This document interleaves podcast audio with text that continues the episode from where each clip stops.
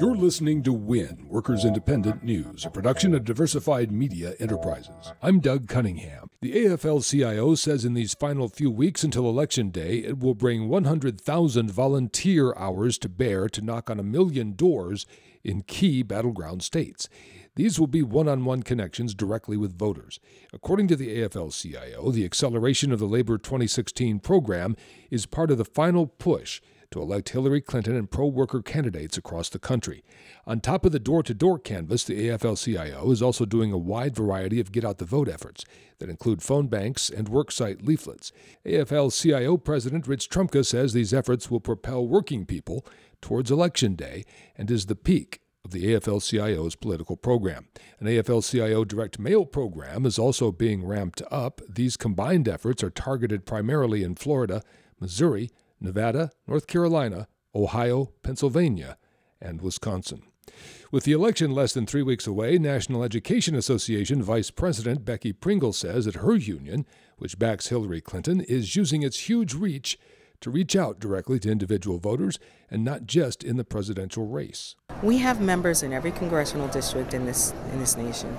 At 3 million people, one in every 100 people in the United States is a member of the NEA.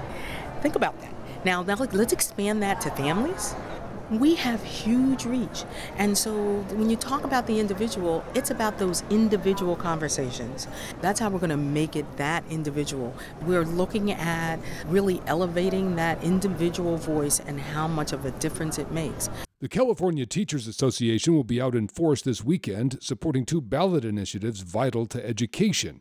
Prop 55 will extend a tax on the wealthy by 12 years to prevent billions of dollars in education budget cuts. Prop 58 makes it easier for students to learn a second language. Eric Heins is president of the California Teachers Association. These propositions are important. They presage what Secretary Clinton has been saying about going where the money is.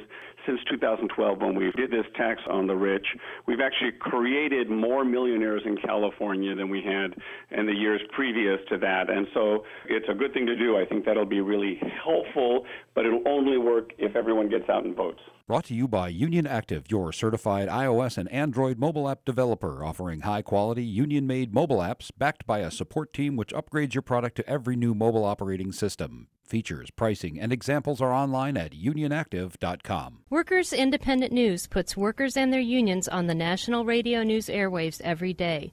To help keep labor's voice on the air, go to laborradio.org. You've been listening to WIN, Workers Independent News. For more information, visit laborradio.org.